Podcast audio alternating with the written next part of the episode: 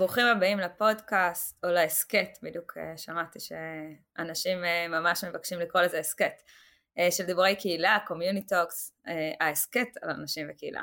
בכל פרק נפגוש דמות מעוררת השראה, שתספר לנו על עצמה, ולא פחות חשוב על עולם הקהילה. אני ענווה רצון, עובדת סוציאלית קהילתית, מומחית בפיתוח קהילתי וארגוני בסביבה משתנה. ואיתי דניאל אופק, מנהל מיזם של קרן רש"י ומשרד הפנים לקהילות לומדות. והיום אנחנו מארחים את יוהן אטלן, נכון יוהן? נכון. ברוך טוב. הבא, ואחרי שדניאל הציג אותך, ולפני כל השאלות, אני אשמח שתספר לנו מאיפה השם. שבטח שואלים אותך הרבה. או-אה, מאיפה השם זה, זה ייקח לנו חצי פודקאסט, זהו, בזבזנו. לא, סתם, אבל... אה, אה, אני בן להורים אה, פרנקופילים יוצאי צפון אפריקה. אבי מאלג'יר, שיזכה לחיים, ואימי שתזכה לחיים היא ממרוקו. וכיוצאי יוצאי צפון אפריקה, פרנקופילים אוהבי צרפת, הם רצו בשנות ה-70, ב-76 נולדתי, לקרוא לבן שלהם בשם שהזכיר להם משהו מה, מהאזור הזה. וככה יצא, אז אה, זה, זה הסיפור הקצר. מקסים. טוב, אז אה, אני אשיג אותך. יוהן, הוא בן 45, הוא רשם את זה, אז אני אגיד, ואפרופו גם השנה שהוא הסגיר את עצמו. אה, תושב דימונה, עבר להתגורר בנגב לפני 20 שנה, למד פיזיקה ופילוסופיה בבן גוריון, אה, ולקראת סוף התואר השני בפילוסופיה החליט שהתחום הציבורי והאזרחי מושך אותו. אמ, מאז הוא לקח חלק בהקמת תחום המעורבות החברתית במסגרת מרכזי הצעירים בישראל, אה, התמחה בתחום קבוצות המשימה המקומיות, וכך בעצם התוודע לתחום הקהילה, והוא יספר לנו על זה עוד מעט, בפרט אולי אפשר להגיד קהילות המשימה, והכיר באופן אינטימי את קהילות הנגב אה, ועוד ועוד ועוד. משנת 2015 מנהל, הוא, הוא, הוא המנהל והמייסד של מועצת הנגב, ארגון גג המאגד 27 ראשי רשויות מקומיות מהנגב ונציגי ארגונים חברתיים ומוסדות עוגן מהאזור, ואני כמי שגר בצפון מאוד מאוד מקנא במועצה הזאת, אז הנה אמרתי את זה. יוהן, שלום. בוקר טוב, דניאל, בוקר טוב, ענווה. תודה שהזמנתם. אז נתחיל עם השאלה האהובה עלינו. אמ, משהו שלא יודעים עליך. אז uh, התחלנו את הבוקר הזה ב... בזום מנגד, ופתחתי לכם את הזום וראיתם את החדר עם כל הכלי נגינה. אני חושב שזה הדבר שאולי uh, פחות יודעים עליי, שמוזיקה זה זה גם אהבה מאוחרת, בתכלס התחילה בגיל 20 אה, בצבא, אבל מאז שהתחלתי להיכנס לעולם המוזיקה לא הצלחתי לצאת ממנו, אה, ועד היום אני מנגן וגם לומד כלים חדשים, ושנה האחרונה התחלתי ללמוד לנגן על קלידים, שזה פסנתר וקלידים, שזה בכלל, בגיל 45, אה, להתחיל כלי חדש, זה וואו. אחד, אחד מגולות הכותרת של השנה האחרונה.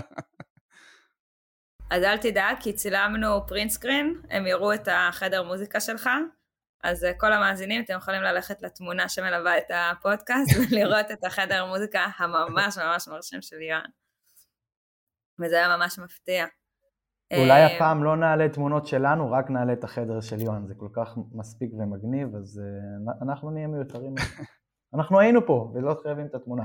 כולם ידעו... אז זה בגדול, בקיצור, אם לא היו אתגרים בחברה הישראלית, ובכלל בעולם, אולי זה מה שהיינו עושים. one day, one day, מה שנקרא. one day. יוהן, איך, איך, הגעת, איך הגעת בכלל לעולם הקהילות? למה, למה אתה פה? אנחנו מראיינים אותך בכלל, כאילו... איך זה קרה? אני חושב שהגעתי לעולם הקהילות ב, ב, לגמרי במקרה.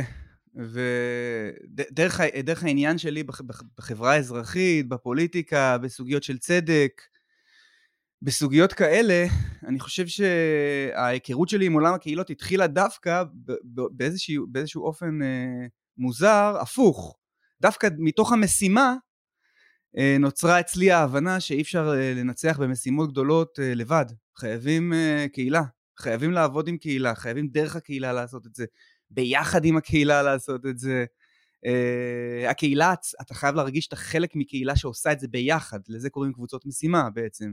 אבל לא רק, אלא גם אתה פועל בתוך קהילה, אז אתה צריך לקבל לגיטימציה עבור מה שאתה עושה מהקהילה ומהסביבה ומה, שלך. אז כל הסיפור של הקהילה הגיע דווקא עם המפגש שלי מתוך הסיפור של צדק, של, של, של, של זה, של צדק חברתי, של uh, אזרחות טובה, של מנהיגות, כל, כל הסוגיות האלה. ואני חושבת שאתה ממש פתח לנו את נושא הפרק, שזה בעצם אה, איך עובדים עם קהילות עם בעלי אינטרסים אה, מנוגדים, אה, שנשמח שתספר לנו על זה קצת, וזה מצחיק שבחרת את הנושא של קהילה ואתה גם אומר שהגעת אליו מתוך המקום של הלגיטימציה של הקהילה וכולי, אבל אתה נמצא בנגב, שיש שם המון המון מורכבות בתוך הנושא הקהילתי. לגמרי. לגמרי. אני חושב שהנגב הוא אחד האזורים שיש בהם את השונות הכי גדולה אה, בין קהילות. ותמיד אומרים את זה, אבל רגע, בואו נגיד מספרים, כי אה, מספרים הם שחור לבן, אי אפשר להתווכח עליהם. הנגב הוא האזור היחיד במדינת ישראל שבו יישוב מאשכול כלכלי חברתי אחד, אה, שזה היישוב העני ביותר בארץ, אה, מבין עשרת היישובים העניים ביותר בארץ, שבעה מהם לצערנו הרב הם בנגב, אה, אז, אז, אז הנגב הוא האזור היחיד שבו יישוב שהוא אשכול כלכלי חברתי אחד חי לצד יישוב 500 מטר מיישוב שהוא אשכול כלכלי חברתי 10. אין דברים כאלה, זה לא... עכשיו מבין עשרת היישובים העשירים ביותר בישראל, שלושת היישובים העשירים ביותר הם בנגב. אשכול כלכלי חברתי 10 ו-9.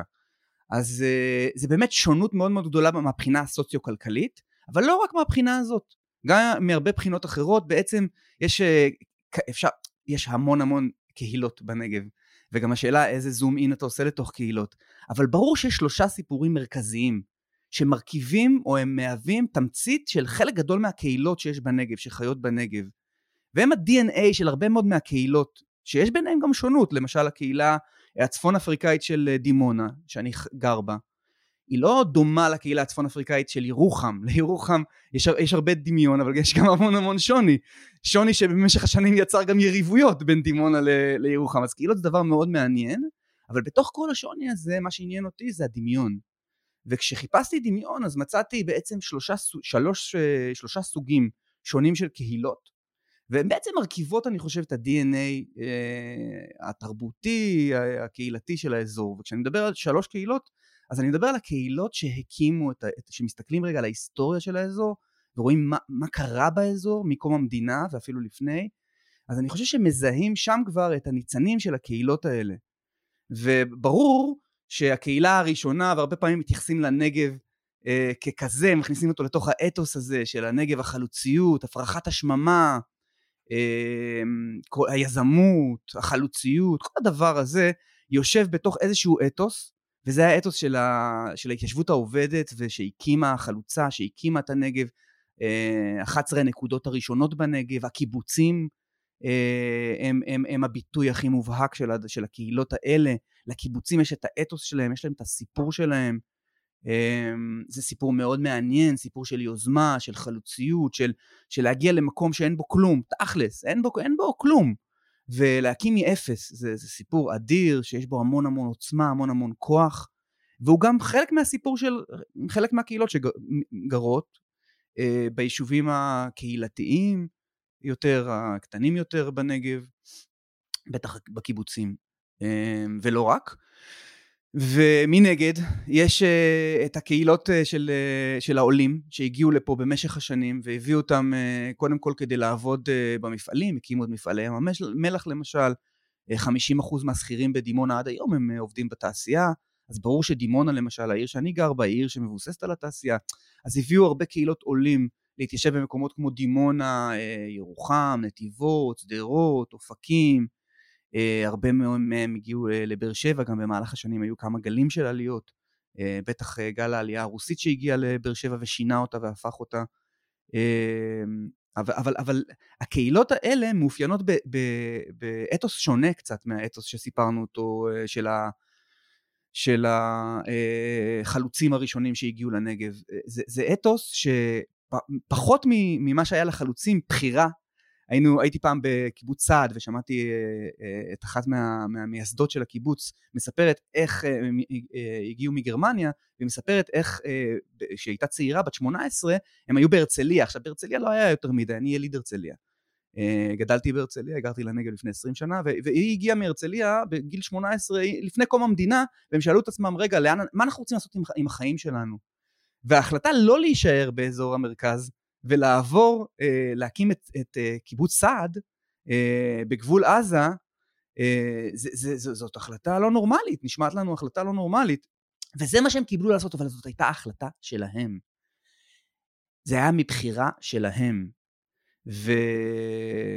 והעולים שהגיעו לאחר מכן לא בהכרח, והרבה מאוד, חלק גדול מהסיפורים שאנחנו שומעים, גם השכנים שלי, מימיני ומשמאלי, אה, שצמודים לבית שלי, זה אותם סיפורים, זה סיפורים של אה, הגענו, ירדנו באונייה, ואז אמרו לנו, לאן אתם רוצים? יש לכם שתי אופציות, או קרוב לתל אביב או קרוב לירושלים.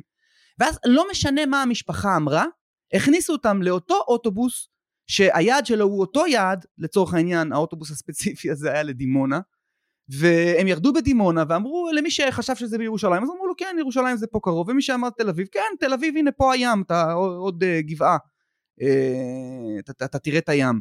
אז זה סיפור אחר, צריך לשים לב לסיפור הזה, זה סיפור שיש לו עומק ויש לו uh, משמעות ויש לו השלכות גם לגבי איך הוא השפיע לאורך הדורות. אה, ומה זה יצר בנגב בעצם, מה הדבר הזה יצר אה, באזור שאנחנו קוראים לו נגב או פריפריה בכלל.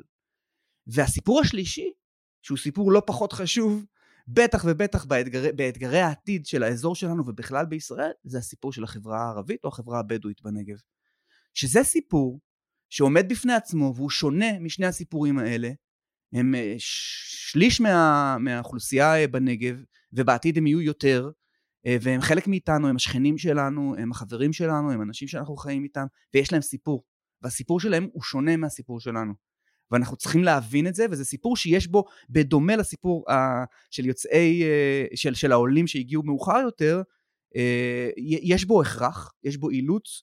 בן גוריון בשנות החמישים uh, היה ממשל צבאי, והוא הגביל את הבדואים לאזור הסייג, זה אזור מאוד מסוים, האזור שבו בעצם נמצאים כל הכפרים הלא מוכרים שהיום אנחנו מתמודדים עם הניסיון להסדיר, לטפל בהם. זאת אומרת, יש גם לסיפור הזה איזושהי נקודת התחלה ויש לו משמעות, וכל הסיפורים האלה אינטרמינגלס, או באים באינטראקציה אחד עם השני, ויוצרים את מה שאנחנו קוראים לו אזור הנגב. וזה מה שמעניין אותי על קהילות הנגב.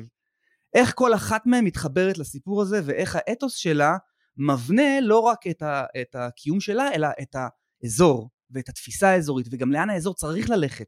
ואיך צריך לפתח את האזור, ומה הגישות הנכונות לפיתוח האזור, בהתחשב בסיפורים ובאתוסים האלה. אבל כאן אני אפסיק ואתן לכם אה, לחקור עוד קצת לתוך זה. אז נראה לי לדניאל יהיה הרבה מה להגיד, אני רק רוצה להגיד שלי זה היה שיעור היסטוריה מרתק אה, על הנגב. המון דברים שידעתי, אבל לא ידעתי לפרטים.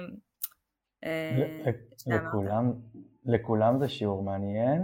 אני, כאמור, כמי שחוקר את הנושא הזה גם ובוחן את ההיבט הזה בעיקר אמ, כחלק מזה שאני נולדתי לתוך קיבוץ ונולדתי לתוך קהילה, הרבה פעמים אני מספר שבאמת כמו שאמרת, החלוצים בחרו לחיות בקהילות, בחרו לחיות בקיבוץ, ואז שהגיע הדור השני והשלישי פתאום הם לא הרגישו שזה איזושהי בחירה והם הרגישו שהם נולדו לתוך הדבר הזה וזה פתאום שינה לחלוטין את איך שקיבוצים נראו. הרבה משייכים את התפרקות הקיבוצים לפן הכלכלי או כאלה, ממש לא, היה שם הרבה עניין של אידיאולוגיה, שפתאום אנשים שאלו את עצמם מה, למה אנחנו עושים פה? ועוד מיליון דברים, אז זה היה כיף לשמוע, וגם אני מצטט הרבה פעמים את אלישבע סדן, שממש מדברת על זה, וזה משפט שאני פותח אותו כמעט כל הכשרה שלי, בהקשר הזה שהיום, לעומת פעם, קהילות זה עניין של בחירה, וזה לגמרי משנה את העולם הקהילתי, מצד שני מכניס הרבה אושר, ו...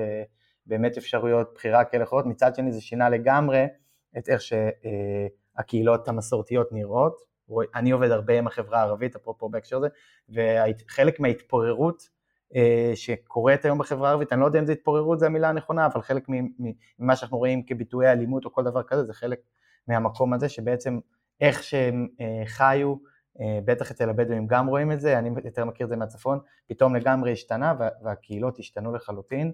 אה, וזה מטורף. אז אה, תודה על כך. איך, איך מתוך המקום הזה, מתוך הרצון שלך לתת מעצמך ו, ו, ולתרום למען הנגב, וגם עשית את זה, אשכרה עברת לגור, כאילו לא כולם עושים את זה בסוף, אפרופו בחירה, איך הגעת אה, להקים בכלל את, את מועצת הנגב, כאילו איך זה בכלל קרה, וגם ספר לנו קצת על זה, כי בעיניי זו התאגדות שהיא מאוד מעניינת, אפרופו הפן האזורי. אמ, אני חושב שזה קשור למה שדיברנו עליו קודם, על, על הסיפור, על הרצון לייצר איזשהו נרטיב מאחד, על, על אזוריות, אה, ועל ה, על הצורך באזוריות. אמרת שאתה מקנא בנגב, לאחרונה אה, הוקמה מועצת הגליל, והתחילה לפעול, ואנחנו, מרגע שהוקמה מועצת הנגב היה ברור לנו שהדבר הכי טוב שיכול לקרות לנו זה שתקום גם מועצת הגליל.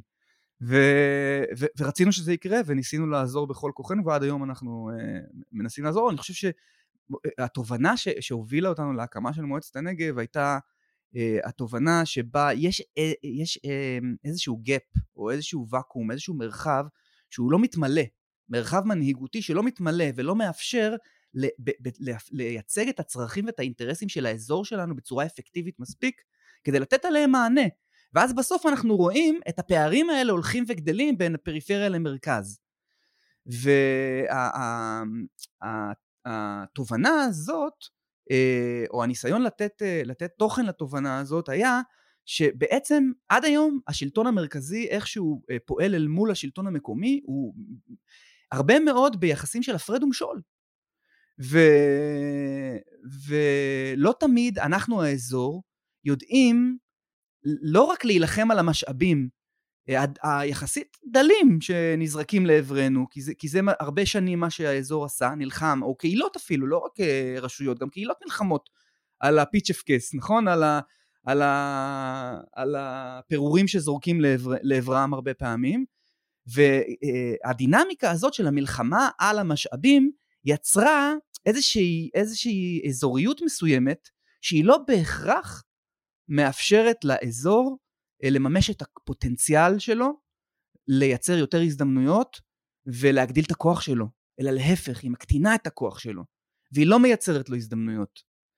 וזה היה הקונספט שאיחד את, את מועצת הנגב, והתובנה שאם נעבוד ביחד על דברים שאפשר לעבוד בהם ביחד, לא על הכל, על דברים שרבים, רבים, הכל בסדר, נמשיך לריב על משאבים, תמיד יהיו פוליטיקות, תמיד יהיו יחסי כוחות, ותמיד יהיו גם אה, מאבקים על משאבים. זה ברור מאליו. אבל אם אפילו עשרה אחוז מתשומת הלב שלנו לא נקדיש לשאלה מה היכולת המשותפת שלנו יכולה להשיג לנו, שלא היינו משיגים אם לא היינו עושים את זה ביחד, אז אנחנו מפספסים פה הזדמנויות. ולפעמים ההזדמנויות האלה, ההשקעה של ה-10% בהן מביאה אה, תשואה שהיא הרבה הרבה יותר גדולה מההשקעה. אפילו יותר גדולה מהפירורים שנזרקו לעברנו. אז יש פה איזה פספוס. ו, אה, אה, וזה מה שיצר את הסיפור הזה של מועצת הנגב, אה, התובנה שחייבים לעבוד ביחד על הנושאים שנמצאים בקונצנזוס. והסוג... והשאלה מהו קונצנזוס, זאת הייתה אחת, אחת הסוגיות הגדולות, שאני חושב שמהן נדרשתי לחשוב על השאלה הזאת של קהילות והאינטראקציה ביניהם ועל האינטרסים המשותפים ועל איך מייצרים אינטרסים משותפים וגם uh, בניתי לעצמי אני חושב איזושהי uh, איזשהו uh, דוקטורינה או מתודה שאומרת אנחנו לא מתעסקים בסכסוכים ובחיכוכים אלא דווקא לא, זה לא קונפליקט רזולושן זה לא גישה של conflict resolution אלא זאת גישה, גישה של, של consensus building כלומר איך מייצרים בונים מעצבים הסכמות. זאת גישה לגמרי שונה כי היא, היא, היא מתחילה מהשאלה, אוקיי, על מה אנחנו מסכימים, ובואו נראה איך עם, עם מה שאנחנו מסכימים, אנחנו מצליחים למנף את ההזדמנויות שלנו לייצר לעצמנו יותר הזדמנויות. וזאת השאלה הכי גדולה במועצת הנגב היום, וזאת שאלה שמובילה אותנו להרבה מאוד גם חיכוכים, גם מתחים, כי ברגע שאתה מתחיל להגדיר את גבולות ההסכמה, אתה גם מזהה מהן גבולות אי ההסכמה, נכון? זה בדיוק מה שאתה עושה. אתה משרטט את הגבולות האלה. ואתה מנסה להרחיב אותם, ולפעמים אה, דברים שהתחלנו שהיה קל לייצר הסכמה לגביהם, למשל שירותי בריאות בנגב, בין אם אתה נולדת בתל שבע או בעומר, לצורך העניין, אתה מקבל את השירותים הרפואיים שלך מסורוקה. אה, אז, אז למשל שירותי בריאות מאוד קל לייצר הסכמה, יש דברים שמאוד קשה לייצר הסכמה לגביהם, אה, יש דברים שמורכב לייצר הסכמה לגביהם, אז גם למדנו שאם אנחנו מתחילים ממה שמוסכם, אנחנו גם לאט לאט מפתחים משאב אחר שהוא משאב סופר חשוב בקהילה, אמון. ומרגע ש, אה, ש, שהתחיל להתגבש אמון, יותר קל גם אחר כך לגשת לסוגיות ואתגרים שנמנענו מהם עד היום. כי זיהינו שהם לא נמצאים בהכרח, הם נמצאים בקצה, בגבול של גבולות ההסכמה. ולפעמים אתה לא רוצה לפרק את מה שבנית, אז אתה נזהר מללכת למקומות האלה של הגבולות. אבל אם בנית אמון, אז יש לך מספיק ביטחון עצמי להאמין שגם אם יהיה דברים לא נעימים, או לא לגמרי אה, מוסכמים, נדע עדיין איך להתמודד איתם ועדיין לשמור על המסגרת הכללית. ואני חושב שזאת הייתה הדרך שמועצת הנגב אה, עיצבה את עצמה לאורך השבע שנים האחרונות. אתה יודע, זה מזכיר לי, לא מזמן אה, נפגשתי עם דוקטור יוסי קורזים ובני קורן מקהילות מקום בקהילה מיטיבה והיינו בקבוצה שלושתנו, קבוצת עבודה ודוקטור יוסי קורזים, אני לא רוצה לקרוא לו יוסי, כי אני, מרגיש, אני לא מרגישה שהגענו לשלב הזה, אבל uh, הוא סיפר לנו uh, סיפור נורא נחמד, כאילו שמשהו שקורה באמת, של uh, רב בניו יורק, שבעצם מנסה להילחם באנטישמיות, ובעצם מה שהוא עושה, במקום למחות נגד אנטישמיות, הוא מחפש בשכונות שגובלות בשכונות היהודיות את, את המנהיגים המקומיים ושואלים, מה, שואל אותם מה מטריד אתכם. אה, ואז בעצם יוצר קבוצות עבודה וקבוצות חשיבה של היהודים שהוא הרב הקהילה שלהם, יחד עם השכונות שגובלות אותם, וביחד הם עובדים על המשותף ועל הרצון המשותף לשנות, וזה נורא נורא אה, מזכיר לי את מה שסיפרת עכשיו. ומעניין אותי לשמוע כאילו, אני בן אדם פרקטי, אוקיי? אז פרקטית, איך אתם עושים את זה? כלומר, אתם נפגשים אחת ל... או איך בונים את האמון הזה? כי נראה לי אם תעזור לנו לפצח אותו. ברור שלארגון אה, חדש אה, והוא עוף מוזר בתוך המערכת, יש, יש המון המון אתגרים, לא, לא, רק, לא רק אה, לבנות אמון, יש לו אתגרים קודם כל להוכיח בכלל שהוא דבר שנדרש. ובכלל צריך אותו. אה, ספקנות וציניות זה, זה הדבר הכי אה, פושה במקומותינו, ולצערנו הרב, הרבה פעמים מבטיחים הבטחות, ובעיקר לתושבי הפריפריה, הנגב וכאלה, ואומרים להם, אה, הולך לקום טה-טה-טה-טה-טה, ואז בסוף זה... אז אני חושב שאחד מהאתגרים הראשונים שלנו היה להראות שהדבר הזה בכלל עובד, ועם משאבים שהם דלים, כי אנחנו לא מקבלים תקצוב ממשלתי, אנחנו לא נסמכים על, על המדינה, ולכן זה אתגר.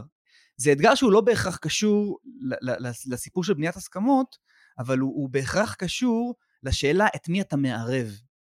ומי האנשים שבסופו של דבר הם מקבלי ההחלטות אצלך, ואיזה סוג של תהליכי השתתפות ואיזה סוג של תהליכי קבלת החלטות מתקיימים אצלך.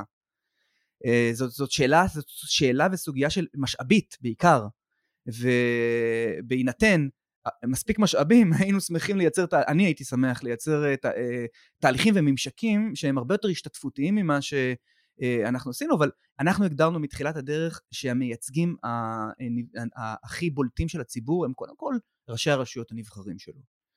כי הם נבחרו, אה, וידענו שלהם צריך להיות קול מאוד מאוד משמעותי ובולט בשאלה ובסוגיה מהו קונסנזוס. ולמעשה כבר בתחילת הדרך הגדרנו שבהנהלת מועצת הנגב משתתפים גם ראשי רשויות, אבל גם נציגים של מגזרים אחרים, אבל תמיד לראשי רשויות יהיה רוב, ותמיד יהיה להם קול וטו. אה, וזאת הייתה הדרך שבה הבנינו את הסיפור הזה, ולאורך הדרך יצרנו כל מיני תהליכי עבודה שמערבים לא רק את ראשי הרשויות, כי אותם אי אפשר לערב. אה, הרבה, למרות ש... צריך להגיד שבטח בטח ראשי הרשויות בהנהלת מועצת הנגב ויושב ראש מועצת הנגב היום ניסן בן חמו ובעבר מיכאל ביטון שהיה מייסד ביחד איתי אה, ואחריו טל אלעל הסגן של רוביק דנילוביץ' אה, אז שלושה אה, יושבי ראש שכל אחד מהם היה מאוד מאוד מאוד מעורב. זה דבר נורא קשה להיות מעורב כשאתה מנהל עיר ואתה גם צריך להיות מעורב בסוגיות אזוריות זה דבר לא קל זה מאבק על משאבים בפני עצמו.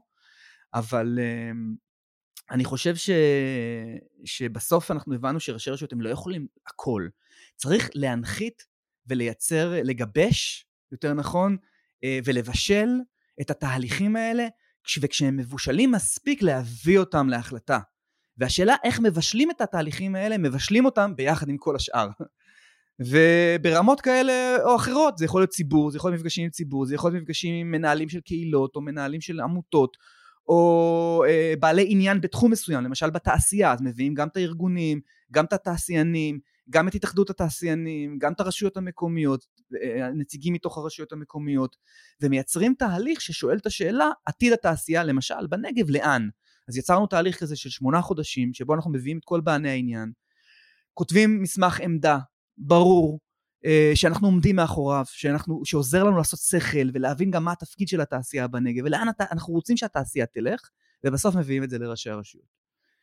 אה, אז, אז אל, זה, זה, זה סוג התהליכים שאנחנו עושים. לאורך הדרך עשינו תהליכים כאלה גם בתחום של תכנון אזורי, גם בתחום של בריאות, שירותי בריאות. עד היום יש לנו קואליציית ארגוני בריאות ענקית שמורכבת מנציגים של 18 ארגונים, אה, ביניהם גם אנשים בכירים בתוך המערכת, למשל פרופסור נדב דוידוביץ', אה, מבן גוריון ו- ואחד המוערכים בטח לאחרונה בקורונה ובכלל, אה, ופרופסור גבי בן נון שהיה סמנכ"ל משרד הבריאות, ופרופסור אשר אלחייני שהיה מנכ"ל קופת חולים מאוחדת, ונציגים של ארגונים בדואים ונציגים של ארגונים יהודיים אה, שמקדמים בריאות. גם אם זה לא הדבר היחיד שהם עושים, אבל לפחות חלק מהדברים שהם עושים זה מקדמים בריאות, אז כולם ביחד, כולל רפואנים ואנשים מתוך מערכת הבריאות, עובדים ביחד על השאלה איך משפרים את מערכת הבריאות בנגב, וזאת שאלה שלאורך הדרך גם יצרנו תשובות וגם פעלנו ביחד כדי לקדם אותה. הגשנו בג"ץ נגד משרד הבריאות ונגד משרד האוצר ביחד על אי יישום החלטת ממשלה להקמת בית חולים שני בנגב. אה, הבג"ץ הזה בעצם הסתיים בשנה האחרונה אה, כי אה, משרד הבריאות הקצה 40 מיליון שקל לתכנון בית החולים בתקציב האחרון של הממשלה. זאת אומרת, אנחנו לא רק מדברים, אלא אנחנו בסוף גם מגיעים לשורה התחתונה, והיא החשובה, כי בסוף לא משנה מי אתה לא תהיה, אתה צריך לייצר ערך. וזאת שאלה בכלל מה הערך, לא רק של מועצת הנגב כארגון, אלא גם מה הערך של כל אחד מהשחקנים שמייצר בתוך הארגון הזה, בתוך קהילה, אני כשחקן בתוך אקו סיסטם אזורי שואל את עצמי מה הערך שמועצת הנגב מביאה לשחקנים האחרים באזור. מה הערך שמועצת הנגב מביאה למשל לאשכולות, אשכול נגב מערבי ואשכול נגב מזרחי, גם הם התאגדויות של רשויות שונות קצת. מה הערך שמועצת הנגב מביאה לרשויות המקומיות? בוודאי, מה הערך שמועצת הנגב מביאה אה, לארגונים, אה, זאת אומרת זאת, זאת לתושבים כמובן, אה, זאת, זאת שאלה מאוד מאוד גדולה ואני חושב ש, שבסוף זה הדבר המעניין כשמדברים על קהילות. וגם כשמדברים על חיכוכים בין קהילות או על מתחים בין קהילות, מה הערך המשותף שאנחנו יכולים לייצר? אה, זה, זה, זה הסיפור, על זה מבוסס כל, ה, כל, ה, כל התיאוריה. יוהן, זה, זה ממש, יש לי ידידה, קוראים לה יאלה וול, אה, אנחנו נראיין אותה יום אחד, היא מלא שנים בעולם הקהילה, היא מנחה כמוני וגרה ופועלת בירושלים וסביבתה. היא תמיד אה, מספרת לי שהיא, שהמשפחה שלה, היא בעצם מחנכת את הילדים שלה בצורה קהילתית. ולוקחת את כל ההיבטים שיש בעולם הקהילה ומנסה להנחיל את זה במשפחה שלה.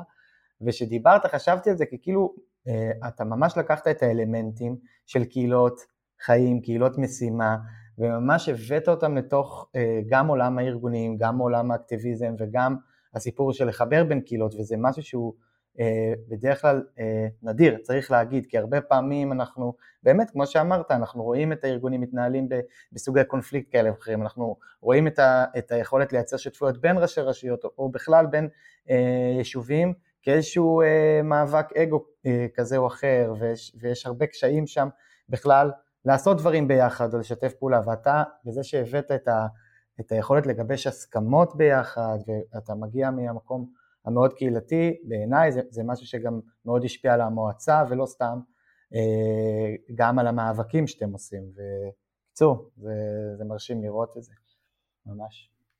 Uh, כן, אני, אני, אני אמרתי, אני הגעתי מהמקום הזה, וזה המקום שהצמיח אותי לדבר הזה, ולחלוטין, לגמרי, לגמרי. המקום הקהילתי, אני חושב שזה המקום שיכול להצמיח הרבה דברים. אני חושב שהתפיסה הקהילתית, צריך שהיא תגיע להרבה מקומות, אה, בטח לממשלה ולתובנות של המדינה, איך מטפלים בסוגיות ואיך נותנים מענה לכל מיני אתגרים שעד היום אנחנו לא הצלחנו לתת עליהם מענה, לא על מה שהצלחנו, מה שהצלחנו אחלה, מעולה, אבל וואלה, נשארו כמה אתגרים לא מפוצחים במדינת ישראל. אני חושב שהגישה הקהילתית יכולה לעזור לפצח אותם. אז יאללה, אתה יכול לתת לנו אולי אה, דוגמה קונקרטית, נניח, אה, לתאר לנו איזשהו מצב שבו באמת היה אינטרסים מנוגדים אצלכם, כי בריאות אני בטוחה שזה משהו שמאוד קל להתאגד אליו, אבל משהו קונקרטי של משהו שהיה באמת בקהילות שדיברת עליהן אי הסכמות או אינטרסים מנוגדים ובעצם איך הצלחתם להגיע אה, להסכמה כזאת? בטח. אני, אני שמעתי פעם, אה, אני, ואני לא זוכר בדיוק מאיפה, אבל שמעתי פעם אה, תיאור מאוד יפה של, של הסיפור הזה של לנסות לבנות קונצנזוס דרך מחלוקות, ויש בעצם שלוש קטגוריות של, של קושי בניסיון לייצר הסכמות. קטגוריה אחת זה סוגיות שקל, קל לייצר, נתנו את הדוגמה של הבריאות, קל לייצר, כולם בסוף מסכימים על זה, אולי אף פעם לא דיברנו על זה, אה, ענווה ואני אולי לא דיברנו על זה, אבל אם היינו רק, אה, אם, אם הייתה באה התשתית או הפלטפורמה שמאפשרת לנו לדבר על זה, אז היינו מגלים את זה יחסית מהר, והיינו מסכימים שזה, על, הד... על התחלה שאנחנו מסכימים על הדבר הזה, ו... ו... ואפשר לעבוד על זה ביחד. קטגוריה שנייה זה הקטגוריה הקשה. קטגוריה הקשה זה קטגוריה הפולארית. כלומר, כזאת שיש מחנה אחד שהוא בעד, ומחנה אחד שהוא נגד.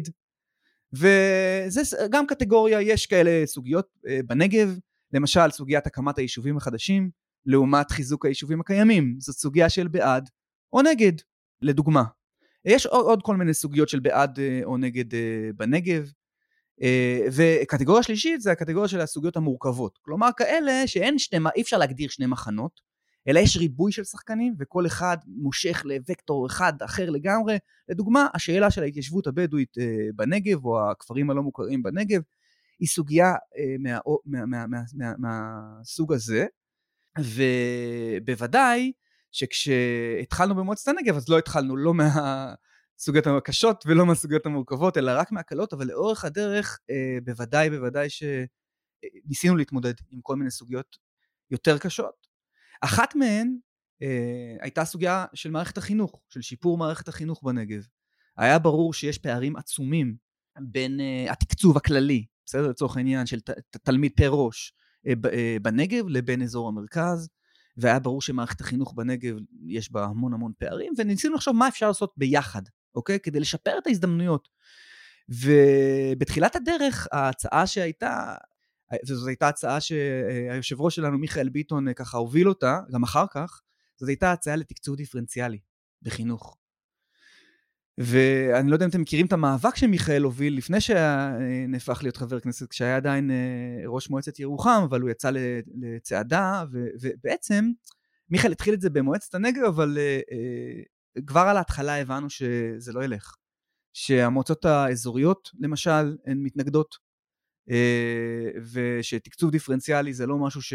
שהוא אה, אפשר להסכים עליו במועצת הנגב. ומיכאל יצא למאבק הזה לבד, זאת אומרת, אמר מי שמצטרף אליי, אחלה, אני לא אעשה את זה במועצת הנגב. ויצא לצעדה הזאת אה, לבד, ואני חושב שזו דוגמה מאוד מאוד יפה, ומה שקרה אחר כך היה עוד יותר טוב, כי אמרנו, אוקיי, אנחנו לא רוצים לוותר על, על, על הסיפור של חינוך, אז מה כן אפשר לעשות? אז אם שרטטנו עכשיו את גבולות ההסכמה או את אי ההסכמה ובזה שתקצוב דיפרנציאלי הוא לא, אי אפשר לעבוד איתו. אז מה כן אפשר לעשות? ואז מועצת הנגב יצאה למהלך נוסף, שבו ניסינו לחשוב מה בכל זאת אפשר לעשות, ואז הגדרנו אה, למשל אה, אה, משאבים משותפים, משאבים שאפשר לחלוק. משאבים חינוך, תשתיות חינוכיות שאני משתמש בהם בעיר אחת אבל בזמן מסוים ובזמן אחר הם ריקים, למה שאני לא אאפשר לתלמידים מעיר אחרת להשתמש בהם? או נייצר איזה משאב משותף, איזה בית ספר אזורי שנותן שירות לכולם, לדוגמה, אלה היו חלק מהרעיונות, והאשכולות לקחו את הדבר הזה והתחילו על בסיסו לייצר פרויקט שמטפל בסיפור של סטם. מבוסס על חלק מהרעיונות שכבר התחילו בדבר הזה, אז אני חושב שזה נותן דוגמה מאוד מאוד יפה, לא רק לאיך מייצרים הסכמות, אלא גם בסוף איך זה מוביל ומייצר ערך לאזור, גם אם אתה לא יודע מההתחלה אם אתה יכול להגיע לשם או לא. אתה יוצא לדרך ולאט לאט אתה מתחיל לחשוף מה, מה הכיוון הנכון ללכת בו, וגם מה התפקיד והאחריות שלך, ומה הערך שאתה מוסיף לתוך הדבר הזה. מדהים. אני רוצה להגיד שבין לבין אמרת כאן משהו מאוד מאוד חשוב בסיפור הקהילתי, שלפעמים לא תמיד ישר צריך להיפגש וללכת לנושאים הקשים ולקונפליקטים ולמריבות, לפעמים צריך פשוט לבוא, להכיר, לעשות משהו קטן ביחד. זה עובד מדהים בכל קבוצת פעילים הכי כזה ברחוב שיש. אנחנו לא עכשיו נפתור את, אה, לא יודע, בעיית הארנונה בשכונה, אבל אולי כן ניקח ונעשה פה ספסל ביחד, ואחר כך אה, נחבר בין איזשהו שתי בניינים וכאלה, ואחר כך ברגע שנכיר ויהיה לנו אכפת אחד אה, זה, נייצר את ההסכמות כמו שאמרת, יהיה לנו טוב יותר. אה, מדהים. טוב, אנחנו ככה מתקרבים לסיום, ולמרות שנתת פה טיפ בלי ששמת לב, אני אשמח שתיתן לכל מי שעובד עם קהילה איזשהו טיפ לעבודה עם קהילות. תן, הסכמות זה בסדר, אבל אנחנו רוצים משהו יותר קונקרטי, טיפ אולי אפילו מה, מהניסיון הקודם שלך. אני אלך לטיפ, לטיפ הראשון שאני נתתי לעצמי עם קהילות. כשאנחנו התחלנו, כשאני נפגשתי בכלל עם התחום הזה, אז נפגשתי אליו במקרה לגמרי, אני, אני לא אלאה כי, כי אין לנו זמן, אבל uh, בטעות, ממש בטעות, uh, נפלו עליי 300 סטודנטים שהייתי צריך להניע אותם להתנדבות בשכונות בבאר שבע, לא ידעתי איך לעשות את זה מעולם. ובגלל בגלל, uh, איזושהי החלטה יחסית רגעית שלי, התגלגלתי לסיטואציה שבה אני צריך להוביל 300 סטודנטים, לא היה לי מושג מה לעשות איתם, אבל התחלנו לבנות ארגון בהתנדבות שקוראים לו מחר, מודעות חברתית, ועבדנו בשכונות בבאר שבע במשך שנתיים. התחלנו ממש מכלום, ולאט לאט התחלנו לעבוד בשכונות, הבנו שיש לזה ערך, שיש לזה, שאנחנו מקבלים מזה משהו, והדברים הראשונים שעשינו היו זוועת עולם. הם היו דברים שאנחנו היום יודעים שאסור לעשות. אסור לקחת uh, טיירים ישנים, uh, צמיגים ישנים ולתלות אותם על uh, קירות ולשים שם עציצים. וללכת להשקות אותם כל יום בשביל, ה... בשביל שיהיה יותר יפה בשכונה. כי זה לא עבודה עם קהילה. ואני חושב שזה זה, זה אחד מהדברים הראשונים שלמדנו, אמנם זה היה לפני המון המון המון שנים, אבל אני חושב שזה עדיין תקף uh, עד היום, בטח ובטח שזה קשור לקהילות שמגיעות לנגב. אתה מגיע למקום, אתה צריך מידה מאוד מאוד גדולה, קודם כל של ענווה, לדעת שהמקום הזה קיים בלעדיך ויהיה קיים בלעדיך. ולמקום הזה יש את האופי שלו ויש לו את, ה... את הסיפור שלו כמו שסיפרנו אותו. אה, יש לו כמה סיפורים, תלמד להכיר אותם, תבין מהם הסיפורים של המקום.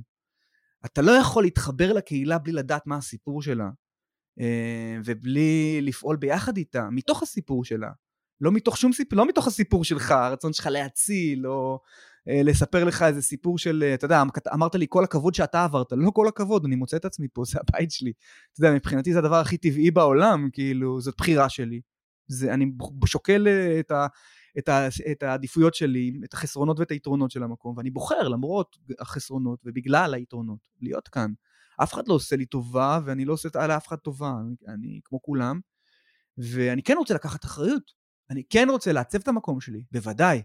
אני רוצה לקחת חלק בלעצב את המקום הזה, אבל אני לא יכול לעשות את זה מבלי להתחשב במה שהיה כאן לפניי. וזה הדבר הכי חשוב.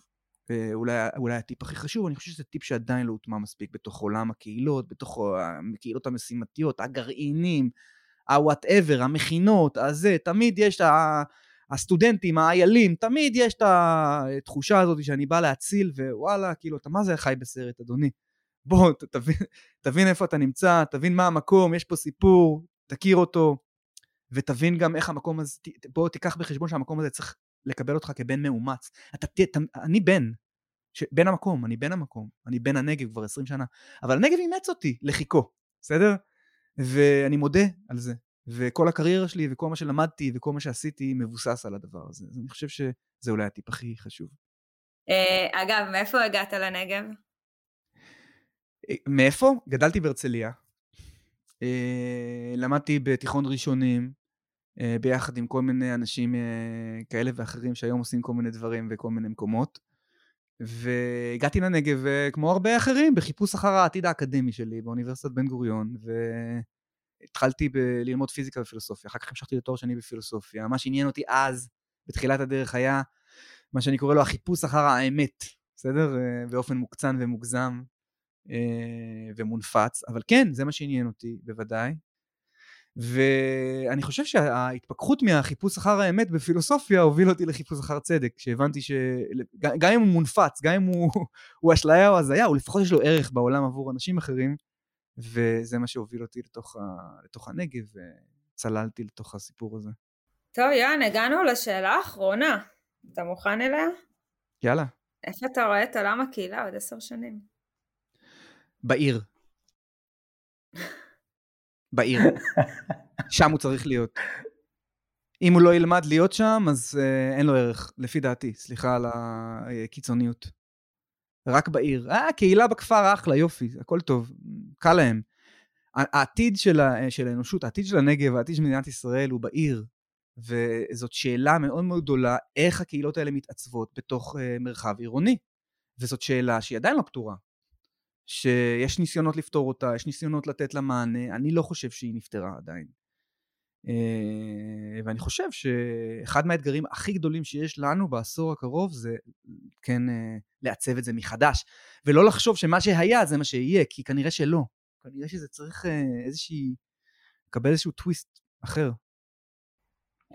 אה, ממש לפני כמה שבועות שמעתי הרצאה של מיכל רייקין אה, מארגון מעוז, והיא הראתה לנו נתונים, אפרופו איך שפתחת את הפרק, אה, של ישראל בעוד 30 שנה, ואחד הנתונים המדהימים, וגם על פריפריה וצפון ודרום, הרבה נתונים שלא ניכנס אליהם עכשיו, אבל אתה בטח בקיא בהם, אבל אחד הנתונים שהיא הראתה זה שמדינת ישראל הולכת להכפיל את עצמה עד 2048 פלוס מינוס, והסיפור יהיה שכולם יגורו בעיר, אין פה, אי אפשר לברוח מהדבר הזה, ואני כקיבוצניק פריבילג, אני תמיד אומר את זה, כאילו שיש לי את היכולת ואת הכפר ואת הקהילה וזה, אני, השליחות שלי בחיים זה לייצר את הקהילות האלה גם במרחב העירוני, אפילו אולי יש לומר לייצא, אני חושב שאחת השליחויות היום שלי כמי שחווה את זה, גדל בתוך הדבר הזה, זה באמת להביא מתוך הידע והניסיון ומאיך שזה לתוך מרחבים כאלה ואחרים, כי אני באמת חושב שזה, כאילו, סליחה על העשר שנים שלי, אבל זה כאילו הפתרון להכל, אז uh, תודה שאמרת את זה כל כך uh, חד משמעי. Um, זהו, הגענו לסיום, יוהן. Um, אנחנו נגיד למאזיננו שבעוד uh, שבוע יצא פרק נוסף, וכרגיל מוזמנים לשלוח, להגיב, להגיד לנו מה דעתכם, את מי תרצו שנראיין. אה, בקיצור, אנחנו לעומת אה, אולי אה, פודקאסטים אחרים, אנחנו נורא אוהבים שחופרים לנו ומציקים לנו, תעשו את זה, כי אנחנו קהילתיים, אנחנו מקשיבים. וזהו, יש לנו ערוץ טלגרם שנקרא דיבורי קהילה, וערוץ יוטיוב, שזה קטע מטורף ש, שיש את הדבר הזה שעולים בו סרטונים, ואנשים אשכרה נכנסים ליוטיוב הזה, זה חדשני, לכו לשם. וזהו, להגיד מלא תודה ליוהן, לענווה. אנבו, שכחתי משהו? לא, אולי לשאול את יואן אם הוא רוצה להגיד מילת סיום. אה, תכלס כן, תכלס כן, אני, אני אגיד מילת סיום. אני חושב שהסיפור של, הקה, של הקהילות הוא, הוא, הוא האתגר הגדול, כמו שאמרת, בעיר, אה, או כמו שהסכמנו עליו זה בעיר, אבל, אבל אני חושב שזה גם האתגר הגדול של מדינת ישראל, הזכרת את, ה, את, ה, את שנת 2048, אתגר הכפלת האוכלוסייה, אני חושב שהסיפור של ארבעת השבטים, או נאום ארבעת השבטים של, אה, של נשיא המדינה, הוא, אני חושב שהוא בהחלט, ביחד עם הסיפור של נגב 2040, או אה, סליחה, ישראל 2048, אה, הכפלת האוכלוסייה, אני חושב שהוא מייצר כאן אתגר עצום, עצום. זה אתגר של, של קהילות שונות, עם אתוסים שונים, סיפורים שונים, וצריכות לחיות בתוך מרחב עירוני בשלום, זה, ובשגשוג ובהצלחה. זה, אני חושב שזה אתגר של כולנו, זה אתגר של כל המדינה. אמ, ואני שמח שמהמקום של הקהילות הקטנות המקומיות, לקחתם את זה גם לסיפור המאקרו, כי בדרך כלל לא לוקחים את זה למאקרו. אז, אה, אז תודה גם על ההזדמנות אה, לקחת את זה למקום הזה. זה הפודקאסט הזה. תודה רבה רבה. תודה רבה לכולם. תודה.